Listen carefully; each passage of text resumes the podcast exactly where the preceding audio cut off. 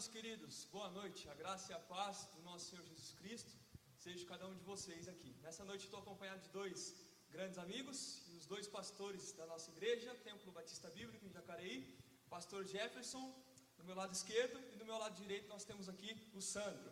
E hoje a gente está fazendo uma coinonia um pouquinho diferente, né? Você está aí no sofá da tua casa, está no conforto, comendo uma pipoquinha e vai acompanhar junto com a gente. Eu queria pedir algumas coisas logo no começo, para ajudar o nosso prosseguir na nossa é, live. Se você é, conhece algumas pessoas da igreja que por algum motivo ainda não estão assistindo é, essa live, você pode mandar o link para eles, tá bom? A gente também colocou os nossos links nas nossas redes sociais. Então, se você puder compartilhar com a gente, nós agradecemos muito. E a live de hoje ela vai funcionar mais ou menos como funciona nossa coinonia, só com algumas alterações. É, e você pode participar com a gente enviando a sua pergunta, enviando o seu comentário. A gente de fato quer que você participe com a gente, porque a sua presença é de extrema, extrema importância, meu querido e minha querida. E para a gente começar, a gente vai estar orando, logo depois a gente vai dar o prosseguir aí dos nossos avisos e, da, e das nossas falas, tá bom? Vamos orar? Deus, obrigado por esse momento, obrigado pela sua misericórdia e o seu amor. Nós te agradecemos porque nós temos acesso ao Senhor não com base nas nossas obras, mas com base na obra de Cristo na cruz. Que nessa noite as palavras da nossa boca e a meditação do nosso coração sejam agradáveis ao Senhor. Que esse momento venha honrar e glorificar o nome do teu Filho Jesus. E nos transforme, Pai. Em nome de Jesus que nós oramos e agradecemos. Amém. Sandro, você pode iniciar dando alguns avisos aí no decorrer da nossa semana como igreja, para as pessoas estarem por dentro de, de tudo que está acontecendo. Boa noite, boa noite, irmãos. É, eu tenho alguns avisos que para dar aqui que são importantes e gostaria da atenção dos irmãos. O primeiro deles é que no domingo agora nós teremos uma ceia, uma ceia diferente. Vai ser uma ceia online então, nós gostaríamos muito que você preparasse na sua casa, deixasse preparado o suco de uva e o pão. Mas nós também vamos disponibilizar aqui na igreja, no domingo de manhã, a partir das 10 horas, o suco de uva, para você que queira vir aqui buscar. Então, domingo, de, domingo, agora, de manhã, às 10 horas, nós vamos deixar aqui na igreja para você. E também nós queremos estimular a você que vai é, contribuir com a cesta do amor. Se você puder estar trazendo aqui no domingo de manhã, nós estaremos aqui para receber a partir das 10 horas. Isso é importante porque nós estamos passando por um período onde muitas pessoas é, podem estar precisando. E seria importante a gente poder ajudar essas pessoas. É um, é um meio de, de poder ajudar essas pessoas. Nós também estamos fazendo uma campanha de oração. Essa campanha eh, tem o tema Orar Juntos, Orando Juntos. Ah, então, os horários que os pedidos estão sendo é, transmitidos pelo WhatsApp, numa linha de transmissão, é às 6 da manhã, meio-dia, às 18 horas e às 24 horas. Mas algumas pessoas estão perguntando ah, se é somente nesses horários. Nesses horários, a gente vai estar mandando ah, os pedidos de oração, mas você pode orar às 8 horas, se quiser, às, às às 10 horas, às 11, às 2 da tarde. Ah, o que nós pedimos é que você mande ah, o seu ah, o, é que você mande o seu nome e o horário que você quer receber. Ah, e aí você vai receber ou às 6 da manhã, ou às 12, ou às 6 da tarde, ou às, ou às 24 horas. Nós já, já, temos cerca de 40 pessoas que estão nessa linha de transmissão e estão orando e fazendo os pedidos. Essa campanha vai inicialmente até o próximo domingo. Nós também queremos a, avisar que na semana que vem, ah, se tudo continuar assim, nós também vamos fazer outra é, é, coinonia online, mas ela vai ser na terça-feira. E os grupos de coinonia estão funcionando é, normalmente, só que online. Então, essa transmissão é para todos, você pode divulgar essa, essa, essa transmissão, mas os, a parte de interação, de como foi a semana, os pedidos, a oração, nós é, também estamos fazendo online. Então, cada líder vai, vai poder entrar em contato com o seu grupo e fazer essa, essa interação. Nós estamos mudando para terça-feira para que depois desse, desse tempo as, os irmãos já possam se reunir e, e fazer essa interação. É muito importante que você mantenha a comunhão com outros irmãos através dessas videochamadas. Ah, então, os avisos eram esses, e nós contamos muito com a atenção dos irmãos, e nós agradecemos também a disposição. Nós vemos e, e temos visto que muitos irmãos têm se levantado para a oração, muitos irmãos têm, têm se esforçado para participar junto com a gente. Muito obrigado. Isso, muito obrigado, meus irmãos. E, e dando continuidade a um pouquinho do que a gente está falando, já que você, por algum, por algum motivo, entrou agora na nossa live, você pode enviar algumas perguntas, tá? De alguns assuntos que você queira que a gente venha conversar, tá bom? Sejam eles coinonia, igreja, coronavírus ou alguma coisa que está dentro do seu coração e você quer externar a nós, tá bom? Comentários também são bem é, bem-vindos. Como de prática na nossa coinonia, a gente sempre tem um momento de compartilhar um pouquinho da palavra de domingo. Nesse domingo, a gente trabalhou o texto de Mateus, onde Jesus fala, né? Deus meu, Deus meu, por que me desamparaste? E agora, nesse momento, a gente vai ter uma breve reflexão é, junto do pastor Jefferson desse mesmo tema que a gente tratou no domingo, tá? E, e deixando bem, bem natural aqui para gente, caso você tenha algum comentário do que ele está falando, caso eu tenha algum comentário do que ele está falando, é, a gente pode participar também. Você também aí de casa, com certeza pode participar junto de nós, tá? Fazendo seu comentário ou a sua pergunta. Pastor Jefferson, fique à vontade aí na sua exposição do tema. Obrigado, uh, pastor Sandro, Felipe, uh, gente boa, graça e paz da parte de Jesus. Uh, nós estamos vivendo dias de desafios e os desafios trazem as suas oportunidades. E nós começamos uma série de mensagens há quatro domingos atrás que relatam os sete brados de Jesus na cruz. Na verdade, esse texto ele tem a sua origem num escritor chamado A.W. Pink. E ele nos orienta e nos motiva a refletir sobre os brados de Jesus na cruz. E, particularmente, meus queridos, você que está aí na sua casa, recebendo esse alimento espiritual nesse momento, ah, eu entendo que nada como a cruz de Cristo para nos direcionar, para nos dar esperança, ah, para, se necessário for, nos exortar no momento como nós estamos vivendo. E o quarto brado de Jesus na cruz foi o seguinte brado narrado em Mateus 27, versículo 46.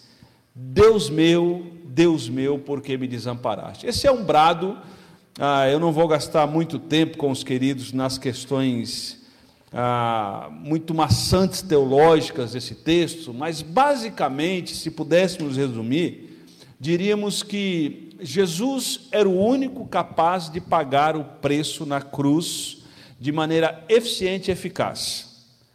Ah, e naquele momento, a, a ira de Deus se manifesta em Jesus, ah, na pessoa do nosso Senhor Jesus Cristo, e houve trevas e naquele momento o Senhor ele paga o preço por todos os nossos pecados.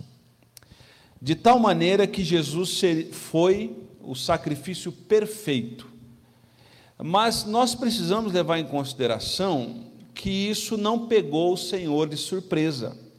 Porque nós lemos no domingo que o Evangelho de João diz que o nosso Senhor Jesus Cristo tinha prazer em obedecer o Pai. E esse momento na cruz mostra a perfeita justiça e amor e o amor de Deus.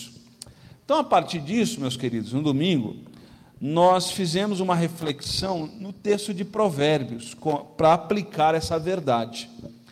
E o texto de Provérbios, nós lemos o texto de Provérbios, capítulo 3, a partir do verso 5, que é um texto muito conhecido dos irmãos, que diz: Confia no Senhor de todo o seu coração e não se apoie no seu próprio entendimento. Reconheça o Senhor em todos os seus caminhos e ele endireitará as suas veredas. Não seja sábio aos seus próprios olhos, tema ao Senhor e evita o mal, e isso lhe dará saúde ao corpo e vigor aos ossos. Esse texto é um texto que Salomão está ensinando a sabedoria de Deus ao seu filho. Então, Provérbios, Salomão está ensinando o caminho do sábio. E a primeira manifestação desse sábio em Provérbios é que esse sábio, ele confia no Senhor de todo o coração. E o que, que isso tem a ver com o brado na cruz? Tem tudo a ver. Porque aquilo que, fez, aquilo que Cristo fez na cruz, pagando o preço pelo nosso pecado, demonstrando amor a, a cada um de nós, ah, aquela atitude faz com que a gente olhe para Cristo e entenda que Cristo é o Deus. E, e alguém nos ensinou que para confiarmos, para termos um relacionamento saudável, a confiança é o primeiro elemento. E na confiança precisa ter aquilo que nós destacamos: integridade, amor e sabedoria. Pessoas que têm integridade, que nos amam e são sábios, nós confiamos nessas pessoas. Agora eu não estou falando de uma pessoa, estou falando de um Deus.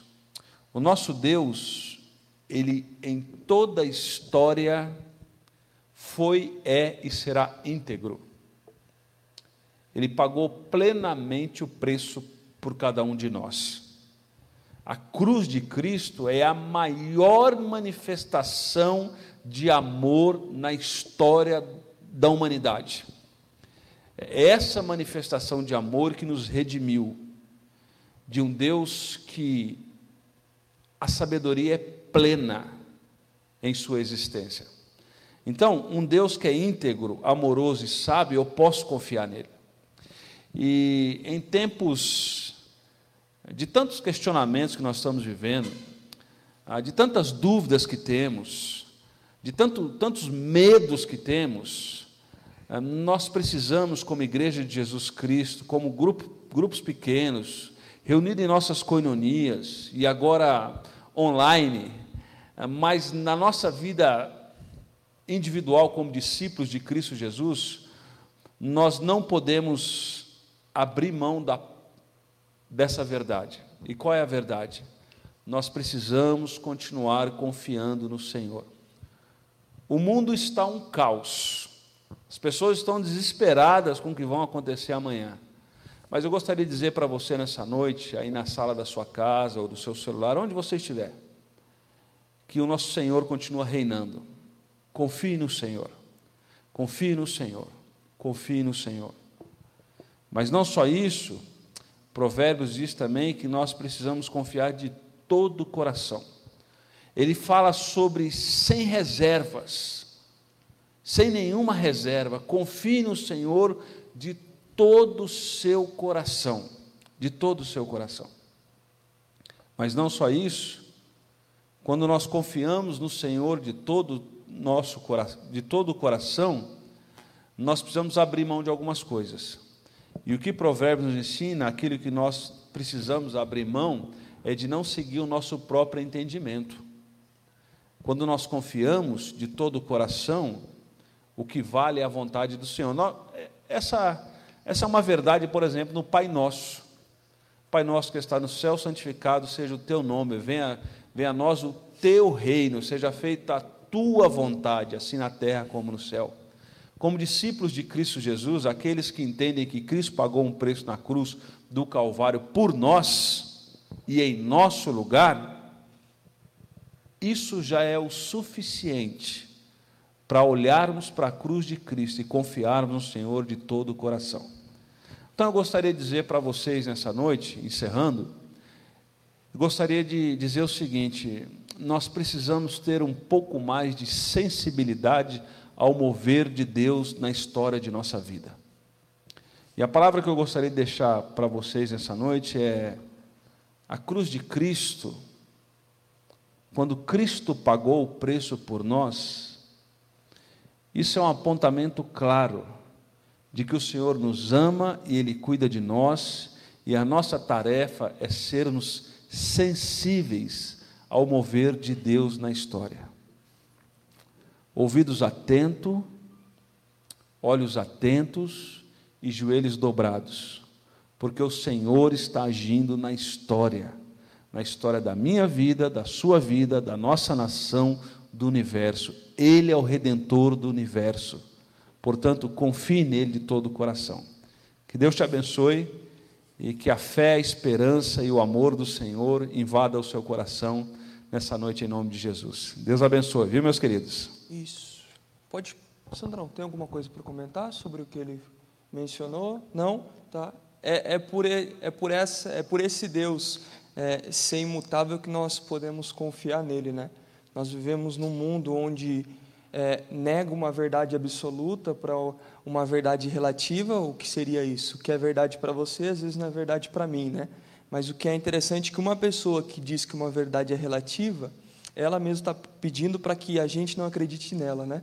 Nós confiamos num Deus que é, que é imutável, né? que é uma verdade absoluta. Né? Um texto tão conhecido, mas às vezes tão mal usado, é, e conhecereis a verdade, a verdade vos libertará. Né?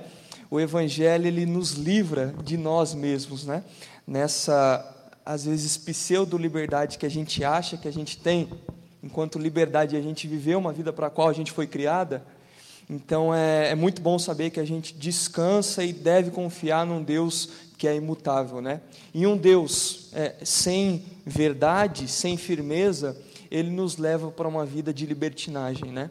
Então é, não há nada que a gente venha fazer para com que Deus nos ame mais e não há nada que a gente venha fazer para que Deus nos ame menos. O amor dele por nós é imutável, né? Como já diziam os puritanos.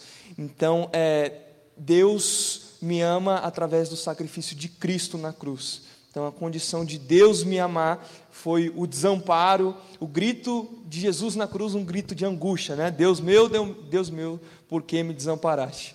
Então, é, alguma colocação, Sandro? Algum comentário acima do que a gente falou?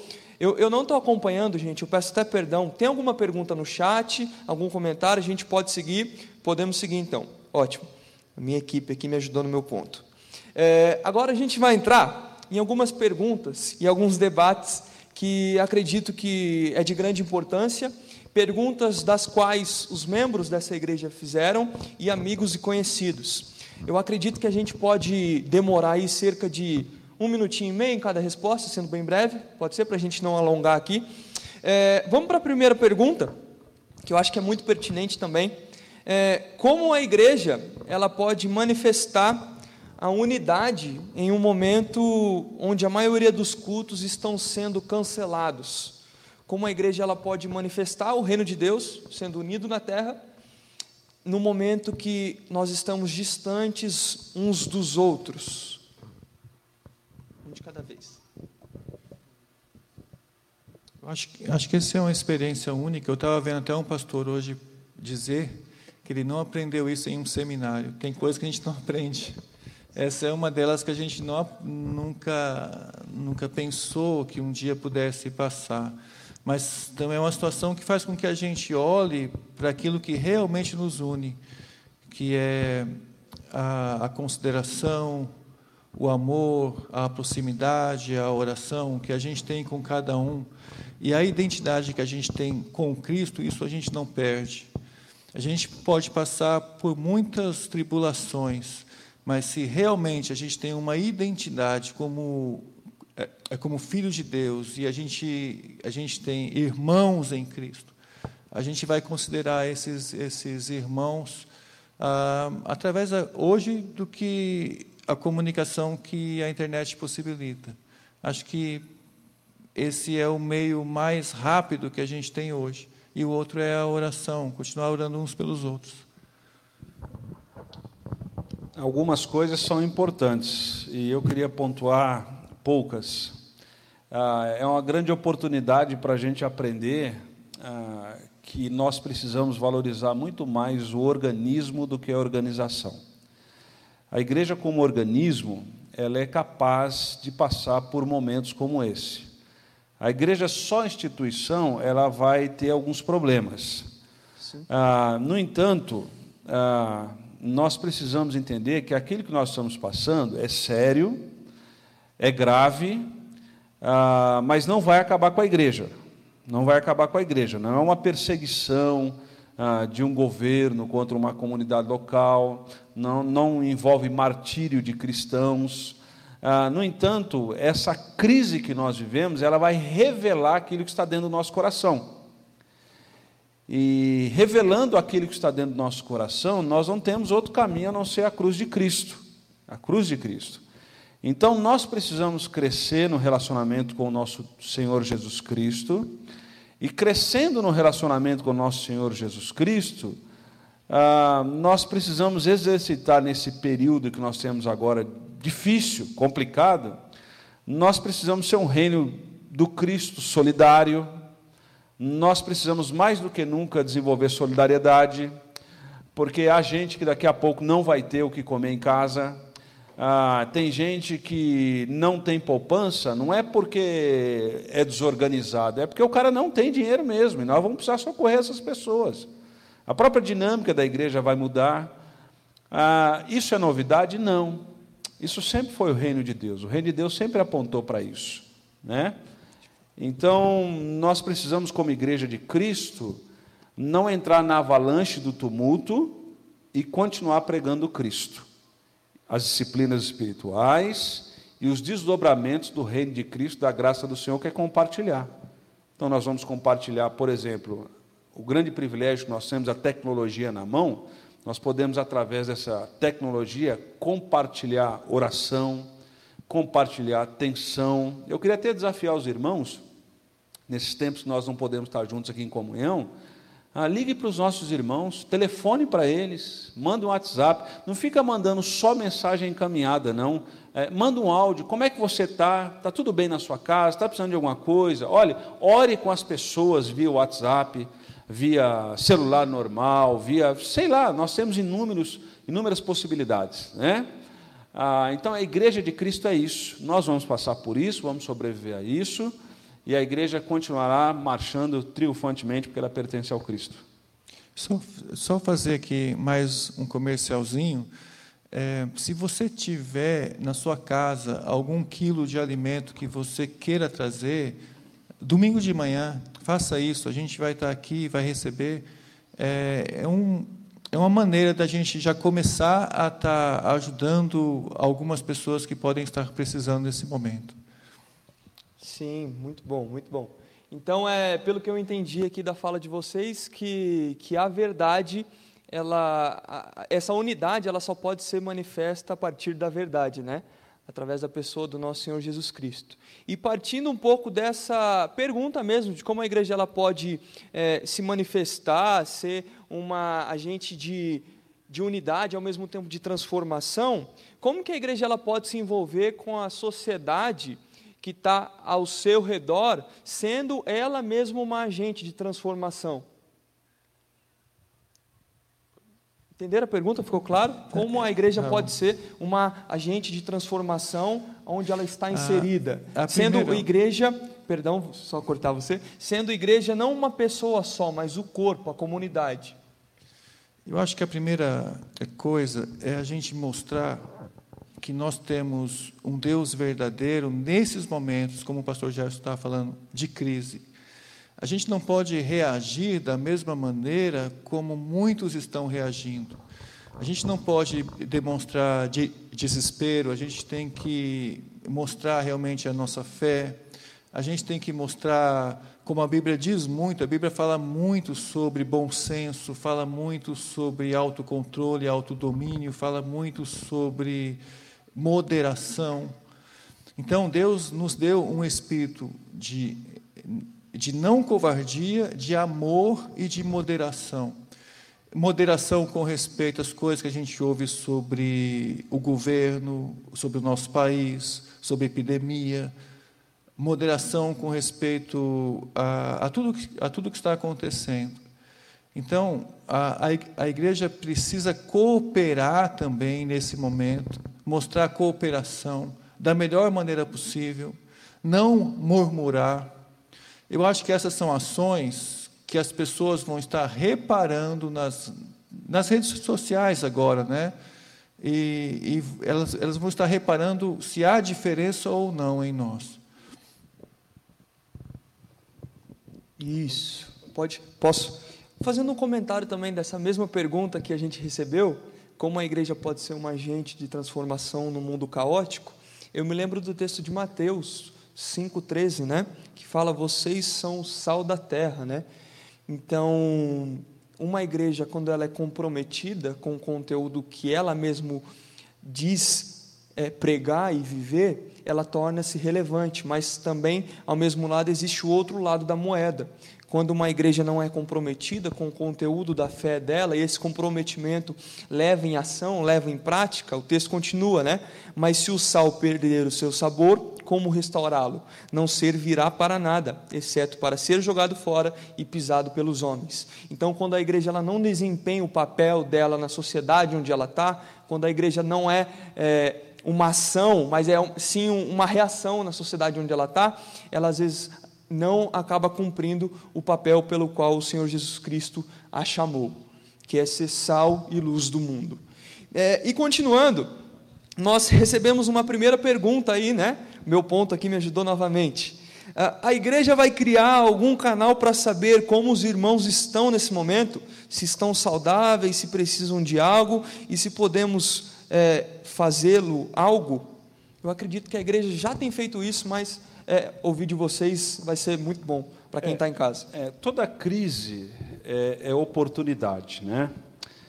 Ah, Davi foi extremamente produtivo no deserto, é, mas no palácio ele pecou. Na boa vida, na bonança, Davi ele não produziu nada importante. Ah, mas no deserto, ele produziu os salmos que nós ah, lemos e traz refrigério para a nossa alma em tempos de crise. Parece que os desertos, eles nos tornam mais produtivos. É natural que igrejas terão que repensar a sua estratégia na proclamação do Evangelho. Então, querida, a boa pergunta sua ah, nós não vamos pregar outro evangelho, nós vamos repensar possibilidades na proclamação. O evangelho é o mesmo, na proclamação. Então nós vamos ter que pensar. Ah, eu acho que uma das coisas que nós estamos fazendo via Coinonias é tentando perguntar para os nossos irmãos nesses grupos como que eles estão. É, se está precisando de alguma coisa, ah, no entanto, é muito importante você fazer, por exemplo, ah, cadastrar o seu número na nossa campanha de oração, porque algumas pessoas nós não temos o contato, não temos o número. Então, nós precisamos do seu contato.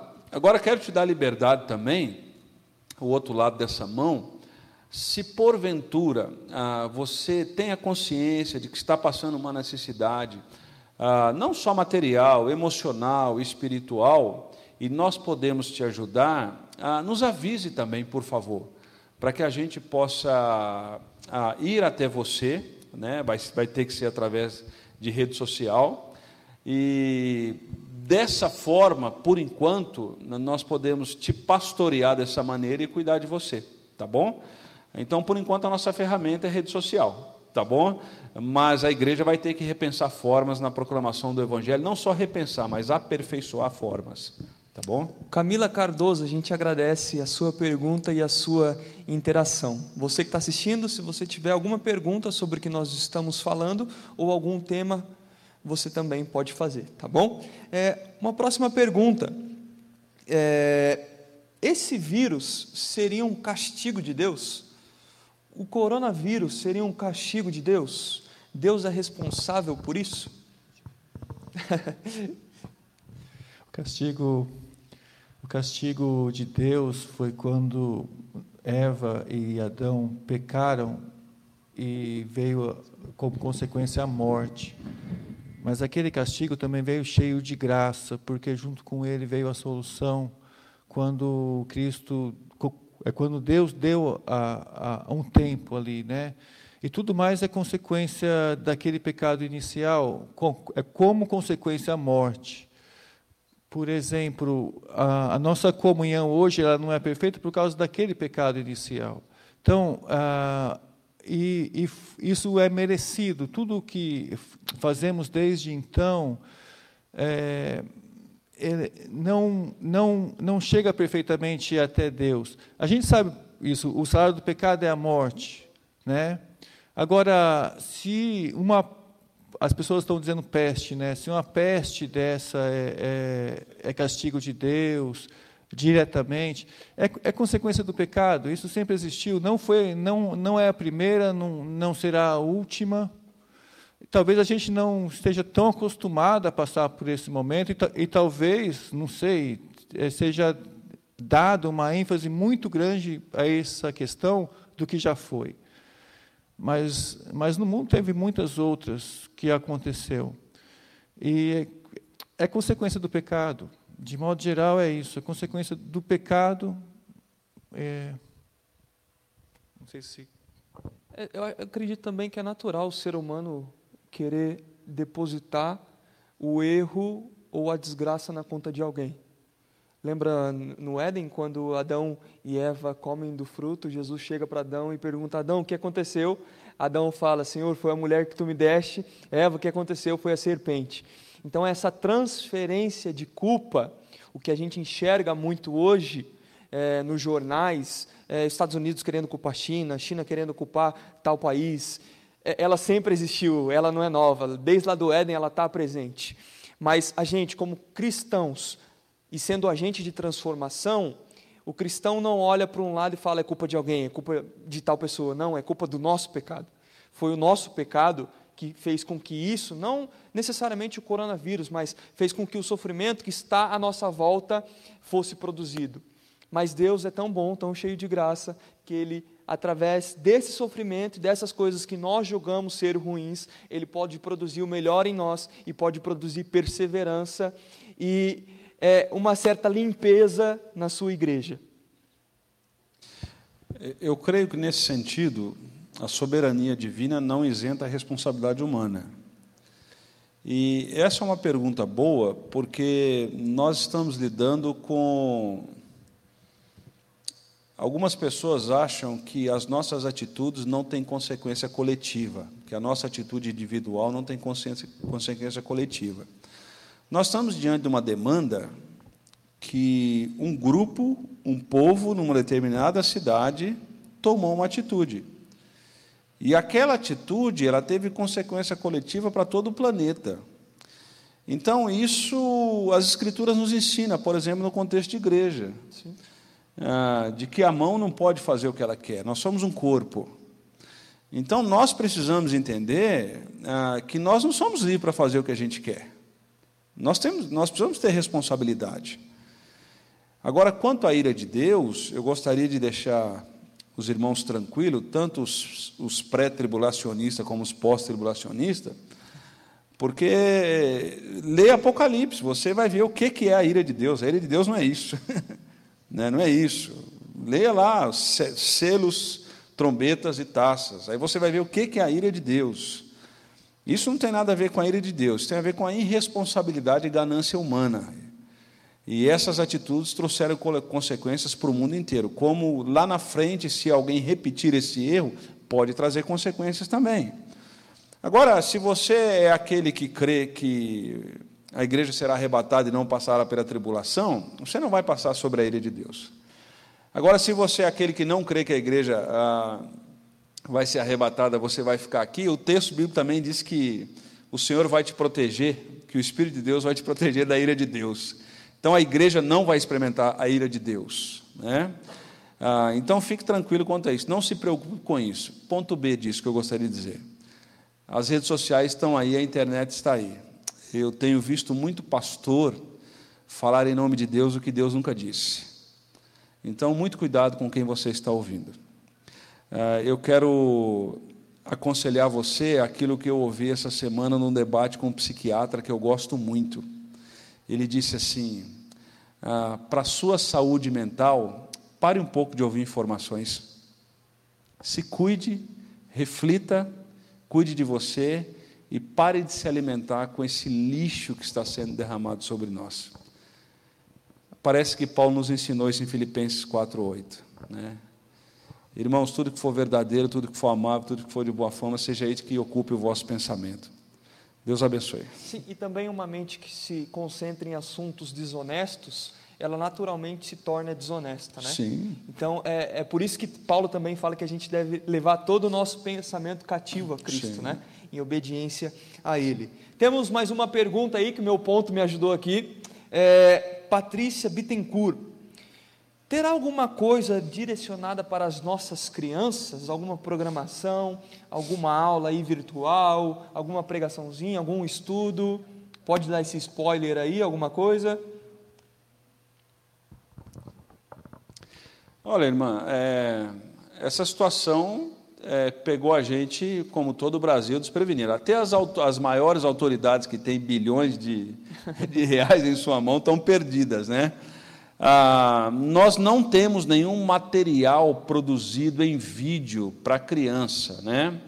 Ah, mas você tem muita coisa na internet que pode abençoar essas crianças, né?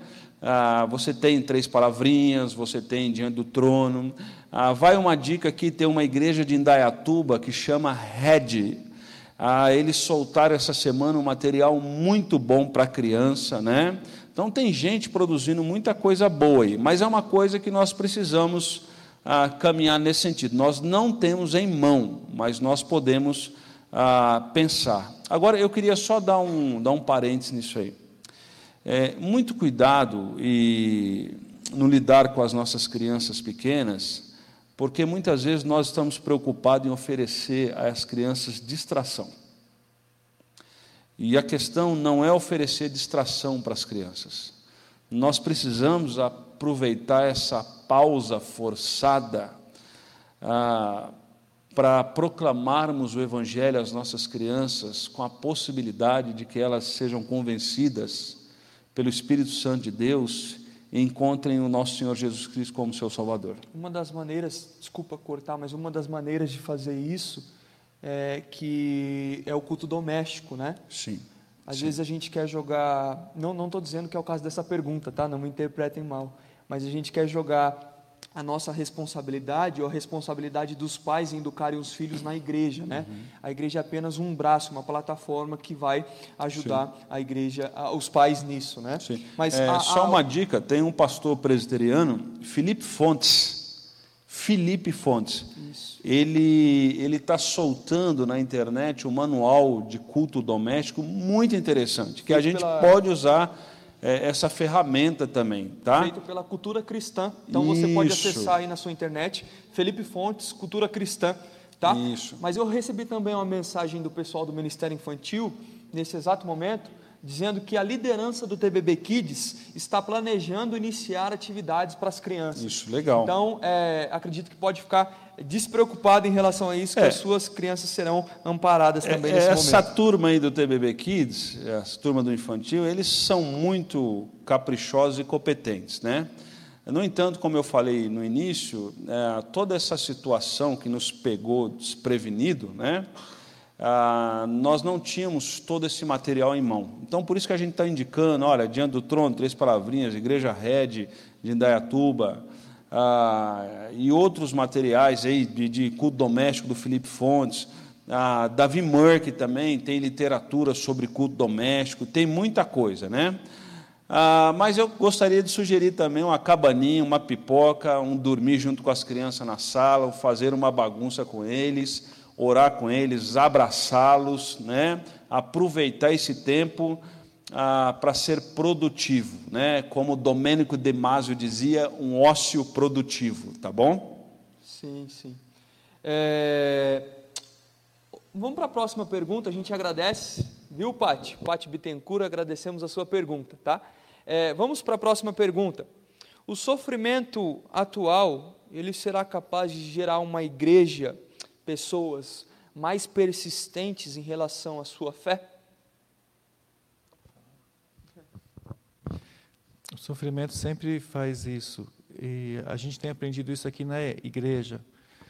A questão é o quanto a gente vai aproveitar esse momento para aprender de uma maneira ah, que a gente possa ah, fazer depois uma longa, uma longa, uma longa caminhada. Por exemplo, eu acredito que esse tempo vai ajudar de alguma maneira o nosso ministério de coinonia, porque vai abrir novas maneiras de se comunicar vai ajudar talvez o ministério de oração da igreja, porque vai abrir essas, essas portas. Então, o sofrimento é, sempre trabalha nesse sentido. E é por isso que nós vivemos essa época e nós, às vezes, precisamos é perguntar o que somente nessa época, nesse meio difícil, eu posso aprender e aplicar, e aproveitar isso de uma maneira sincera. Às vezes, ficar, é, ficar esperando algo é, contribui mais para o nosso trabalho a Deus do que fazer algo. Isso não são todas as vezes. Isso, às vezes, Deus tem o tempo dele. Então, a gente precisa abrir o nosso coração para isso. É simplesmente para isso. Mudar a nossa agenda segundo Deus muda, é, pode, é, pode ser difícil no momento, mas pode trazer um, um grande benefício para a gente nesse sentido. Ótimo, muito obrigado pela resposta. É, eu recebi aqui do meu ponto é, para em relação ao Edson. Edson, muito obrigado por nos atualizar aí de como está o caso. Nós continuamos orando pela sua vida, tá bom? E pela vida da sua eh, família como um todo. Próxima pergunta seria sobre oração. A minha, oração, a minha oração, olha, eu errando. A minha oração é, pode mudar o cenário atual do mundo, uma vez que nós sabemos que a oração é, é o meio pelo qual é, Deus muda as nossas próprias vontades, tá? a oração ela pode mudar o cenário atual do mundo? Eu devo orar pelo líder do Brasil? Queridos, eu, eu não só. Não é uma possibilidade de orar pelas nossas lideranças, é uma ordem bíblica. Ah, nós vivemos uma fase na nossa nação onde alguns líderes, ah, se ele falar bom dia, a gente critica. Se ele não falar bom dia, a gente critica. Então, nós precisamos tomar muito cuidado com esse caldeirão. Ah, nós, nós somos luz do mundo e sal da terra. E nós não podemos reproduzir esse tipo de atitude. Nós precisamos entender que são homens e mulheres, são pecadores. Ah, é certo que muita coisa na nossa nação depende de muita gente para poder mudar. Então nós precisamos ser cautelosos. Nós poderíamos gastar mais tempo orando e menos criticando. As críticas elas precisam, elas são necessárias. Eu sou um crítico. Mas nós temos que tomar cuidado porque muitas vezes pessoas que estão ao nosso redor começam a ouvir a nossa fala e se inflama e se revolta e daqui a pouco isso atrapalha aquela fase da vida cristã dela. Então nós precisamos orar, precisamos orar muito, muito, muito, muito. Ah, eu me lembro de Josafá em Crônicas, quando Josafá li, tem que lidar ah, com aquela peleja dos quais ele, ele não vê caminho, ao invés de ele dar arma para os seus soldados, ele bota os seus soldados de joelho. E a resposta que ele ouve do nosso querido e amado bom Deus é que Josafá, essa peleja não é sua, essa peleja é minha. né? Então, com todo respeito, isso não é um chamado a lavar as mãos, isso é um chamado à responsabilidade. E a nossa responsabilidade como discípulo de Cristo Jesus é, nesse momento, principalmente nesse momento, é dobrar o joelho incessantemente. Incessantemente. Agora, é muita arrogância nossa achar que somos nós que vamos mudar o cenário. Sim. Nós precisamos entender qual o nosso tamanho e qual o tamanho de Deus. E nós precisamos clamar por misericórdia de joelho. E a oração não é uma varinha mágica para mudar a vontade de Deus. A oração é algo que o Senhor nos deu para que possa alinhar a nossa vontade à vontade de Deus. Sim. Então, ah, seja qual for a crise, e essa não é a pior que nós vivemos na história. O Senhor continua sendo Deus, Ele controla a história e nós vamos passar por isso. Nós vamos passar por isso. Essa é a certeza. Irmãos, nós vamos chegar do outro lado do Mar da Galileia. Nós, vamos, nós estamos passando a tempestade. E o Senhor está nos chamando. Vamos para o outro lado. Sim. E a gente está dentro desse barco. E o que faz toda a diferença, meus irmãos, é o fato de Cristo estar dentro do barco.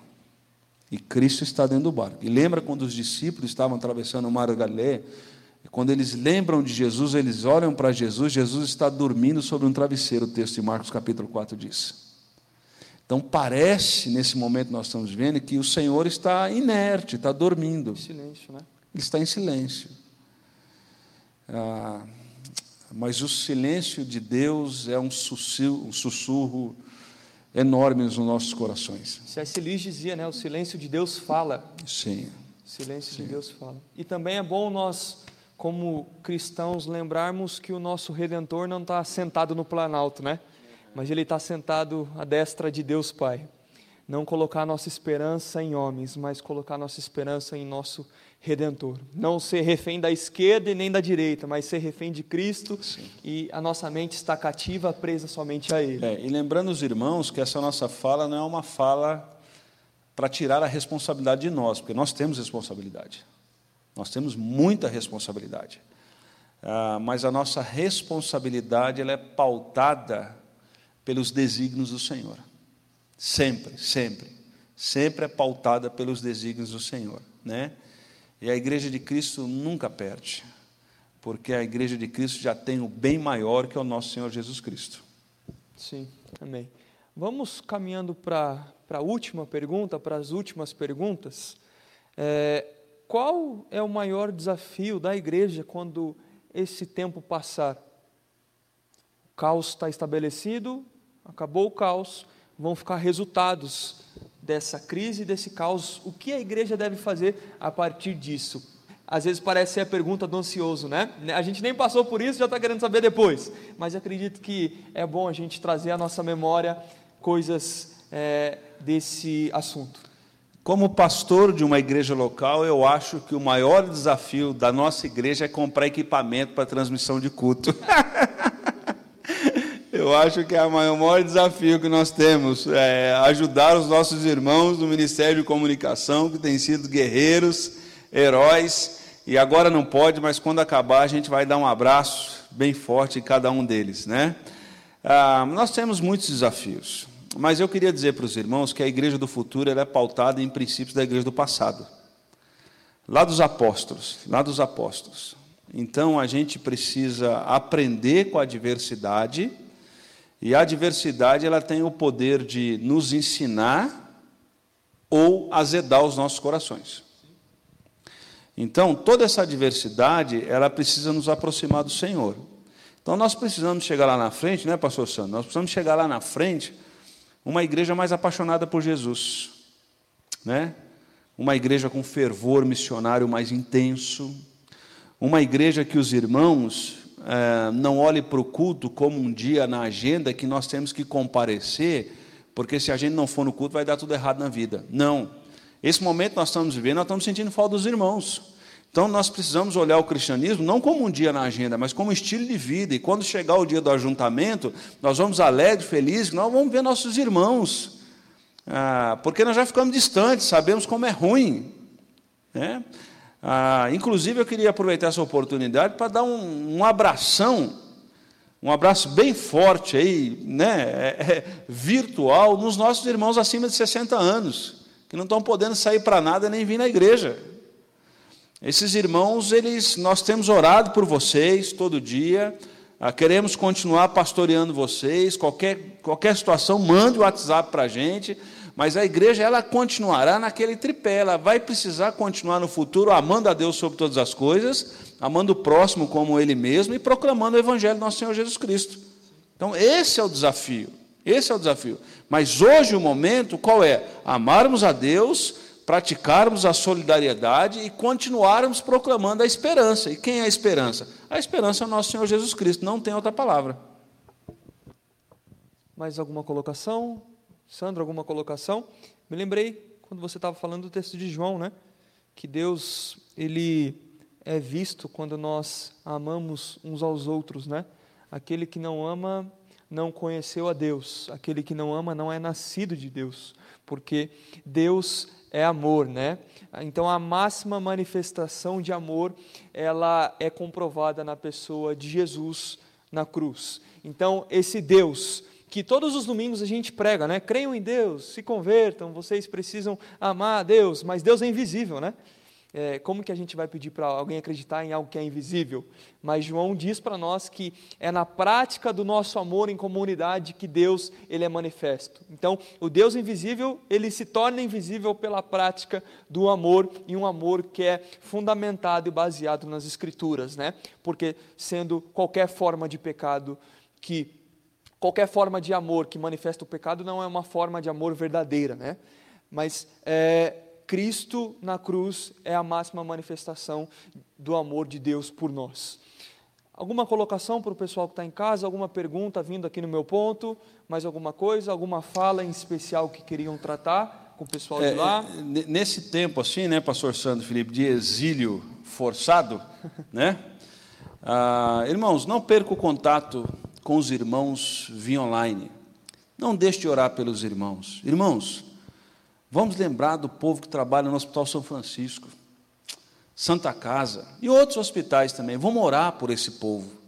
Se você conhece algum funcionário da área de saúde, médico, enfermeiro, atendente, o guarda, seja quem for, recepcionista, gente, se você tem o telefone dessa pessoa, manda uma mensagem para essa pessoa. Fortaleça essa pessoa. Gente, o lixeiro que está passando lá na rua, bota a cabeça para o lado de fora da janela e grita: oh, obrigado, deixa um, um refrigerante para ele, alguma coisa, sabe? O frentista do posto, é tempo da gente valorizar quem está na rua se arriscando para manter a, até onde podemos a normalidade. Então, é tempo da gente ser solidário, é tempo da gente reconhecer essas pessoas, mas esse tempo de deserto também, irmãos, é tempo de crescer na fé e nos nossos relacionamentos. Então, não perca essa oportunidade. Toda crise é uma oportunidade e agora também não é diferente. Não é diferente. Então, que Deus abençoe você e que dos nossos lábios assim possa proferir palavras que acalmem as pessoas, que dê esperança às pessoas. Então, que Deus te abençoe, tá bom? Que Deus te guarde. Hoje, pastor Sandro, eu estava num depósito de construção de manhã comprando uns negócios lá. Aí o cara falou assim: Ah, mas você, é, você só vem falar coisa boa, né? Aí eu falei para ele: Pois é, mas eu só falo coisa boa porque eu, eu tenho Jesus em minha vida. E Jesus é tudo de bom. Agora imagine se eu chegasse naquele depósito ali e começasse a falar mal dos outros, do governo. O que, que seria aquilo ali? O clima já estava pesadíssimo. Imagina, né? Então, pastor é, e Felipe, a gente precisa criar uma onda, uma onda da solidariedade e do amor porque isso acalma os corações. Isso acalma os corações. Isso tira um pouco esse cenário bélico que a gente está vivendo. E nós não temos compromisso com esse cenário. Nosso compromisso é com aqueles que são do caminho, tem um compromisso com Jesus que aponta o caminho para Deus, é o caminho do amor, né? Então que Deus nos abençoe, ah, nos proteja, né? E você aí acima de 60 anos ou tem algum problema que é população de, de risco. Nós estamos orando por você. Você não está sozinho nisso, não, tá bom? Nós estamos orando por vocês. Deus abençoe cada um, viu? É, eu gostaria de agradecer algumas pessoas que nos acompanharam. Nós tivemos média aí de 65, 70 pessoas, né? Fiquei sabendo que tinha gente até de Minas Gerais no, nos assistindo. Tiago Souza, muito obrigado pela sua presença. É, a gente vai disponibilizar um contato é, para vocês, caso quiserem entrar em contato conosco, tá bom? É, fiquem tranquilos que esse contato vai chegar em você.